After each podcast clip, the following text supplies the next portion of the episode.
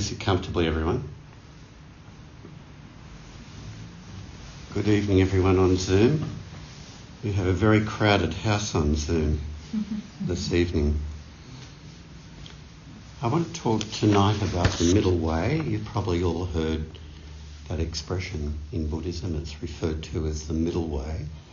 And where that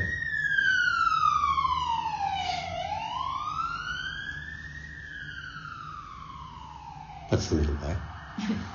Um, the where, where, the expression came from was that uh, when the Buddha first started his practice after he left home, uh, he went. He, well, he, he lived a very um, uh, luxurious kind of life. Um, so the story goes. Um, before he uh, became a forest monk, and then he went to the extreme of asceticism and starved himself and became and led a very ascetic kind of uh, life. Um, but he realised after doing that for a long time that that didn't work either. And so, the story goes, he then accepted some um, milk from a cowmaid whose name was Sujata. and uh, and he had nourishment and food. And then when he strengthened himself through breaking this extreme asceticism, then he sat in meditation and had some kind of had an awakening. Um, that's that's the story of the Buddha. So the middle way in that original story is about not going to extremes of self-indulgence, but on the other hand, not going to extremes of asceticism either. Um, but it's it's come to mean um, more than just about indulgence or asceticism, um, that, that term. And sometimes these are things are better described in a story. Um, but once um, a, a, monk came to the Buddha and asked him, um, Is there a self or no self? And the Buddha just sat there in his noble silence, didn't answer. I'm not going to say there's a self. I'm not going to say there's no self. Mm-hmm. That's also a middle way response. He talked about, you know, people talked about this being or this non being. It's not about attaching and fixating on any of those views as being some kind of absolute.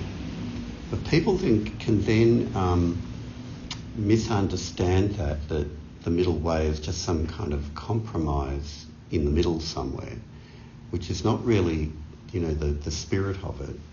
Um, the spirit of it is it's more like a third position where you're not you're not fixating on absolutes of any kind, and you're kind of in the still point. And to go back to the talk I gave last um, Sunday at the Zazenkai about the Dharma of contradictions, that we're all a bundle of contradictions, and if we hold the contradiction, um, that's also a kind of a middle way. We're not being pulled off to this side or that side. Mm-hmm. Um, there is a uh, organisation in the UK which is called the Middle Way Society, which I'm very interested in um, uh, following up on more this year in terms of how the middle way relates to world issues that we go through, you know, political differences and conflicts and so on, um, because that's their that's their, their focus. And what, what is a Buddhist middle way of, of approaching um, these kind of political, social issues that we experience? And, and it's, it's not about um, taking absolute left or right wing positions. It's another position. Neither is it necessarily a compromise in the middle. Maybe you could say it's a sensible centre, um, but it's something that's based it's making decisions based on experience primarily and common sense um, rather than making experience that is uh, making decisions that are based more on ideology, which tends to become sort of absolute in its in its um, the way it's presented, particularly politically. And an example of the middle way um, in action in this was um, in uh, the person of Thich Nhat Hanh, who most of you would know um, uh, was a great Vietnamese Zen teacher who was very uh, prominent during the Vietnamese War. So Thich Nhat Hanh and his Sangha didn't take a position of supporting North Vietnam or South Vietnam. They took this middle way position where they're not they're, where um, their role was to mediate and try to bring peace, right? And so, um, and it's a dangerous position to be in at times because Thich Nhat Hanh and his um, followers um, got death threats from both South, the, both the South Vietnamese because and the North Vietnamese because if you're not on our side, you're against us. Kind of is the principle. So it can be very take a lot of courage um, to take that position and not be tribal in one's position. And you know, in, in terms of the, the courage of the man, um, he and his other, you know, uh, Sangha members were getting canoes to go up to remote villages where there was no food and no medicine, and there were armies on both sides of the river that could easily shoot them, and they got in their canoes and they went up the river, and they delivered that food and that medicine to those villages. That took enormous courage to do that. But it's not the courage of taking a side of right or wrong or being in a in an ideological position. In the middle way um, society, some, these are some of their their um, um, points they make about to describe it. Um, it's not getting caught in absolute justification um, by appealing to a god or an ideology or anything else of an absolute nature. Um, um, must be accepting um, it's not it's not it's not seeing things as totally right or totally false, but seeing that things come in degrees. You know, there's a relativeness there. Um, it's challenging the illusory sense of certainty, um, and it's not and it's not confusing um, representational meanings with embodied ones. Um, it's not supporting the position that um, just sees things as dualistic, opposites um, against one another.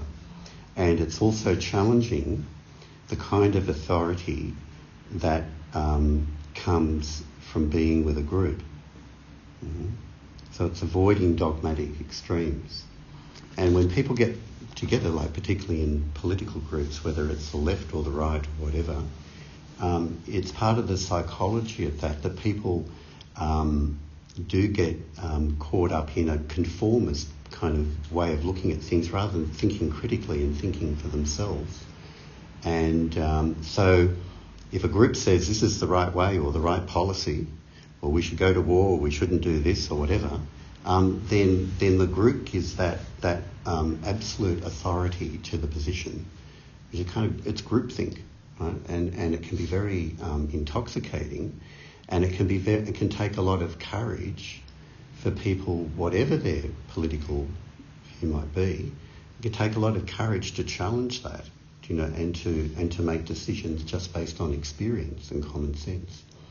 So, in in Buddhism generally, when we take up the precepts around the precept of not not getting intoxicated, what it's referring to is not only substances that may intoxicate us, like alcohol, heroin, marijuana, etc. It's actually talking about ideologies that can intoxicate us as well. And they can be intoxicating. And people can get caught up in all kinds of self-righteous positions um, within it. So the middle way is not a compromise between those two. It's another position where you're avoiding taking extreme, absolute, self-righteous positions of right and wrong, and you're willing to just abide in don't know mind. Hmm? In beginner's mind, don't know mind. You're, you're willing to just abide in the uncertainty, right? And when you really do abide in the uncertainty rather than the illusion of absolute knowledge, well, then you come to peace. There's a kind of peace that comes with that. But most human beings are trying to find confidence, peace, certainty by going into these absolute positions of right and wrong. And it's all up here in the noggin, mm-hmm. right? Not up here, it's not in the body, it's all up here in the noggin. Right? That's where we're caught. And when we see through that, we have a different perspective. Now, I'm sure someone will ask me this question, so I'll preempt it, is that we all need to have opinions in the world, right? And we do. I have opinions. I'm sure you'll. You, when you go to vote at the voting, you know, box, when the when the the referendum or the election comes round, you tick a box, right? Labor, Liberal, Greens, whatever. So you're making a decision. So we, we can't really get through the world without making decisions and judgments and having opinions. But what the point here is, is about having fixed views, fixed opinions, as though we know they're absolutely right. And um, D.T. Suzuki, the great Zen teacher, said, you know, uh, gave a lecture once on the Eightfold Noble Path and started off, right view, right view. What's right view? Right view is having no fixed views. Right? So it's, it's the being fixated on an opinion is the problem. It's not having an opinion. Mm-hmm. So if someone was to come to me and I was to act like the Buddha and they would say to me, should you have opinions or not have opinions? Well, I go. we do need to have opinions. You can't get by. You make, you make judgments in your life about various moral issues and so on. But fixed, problematic. Um, my interest as I go through this year is to um, um, apply this, you know, when um, I'm contemplating and looking at political and moral issues that come up, you know, in the news and so on, and, and apply this rather than being fixated on a, a fixed political position of looking at things.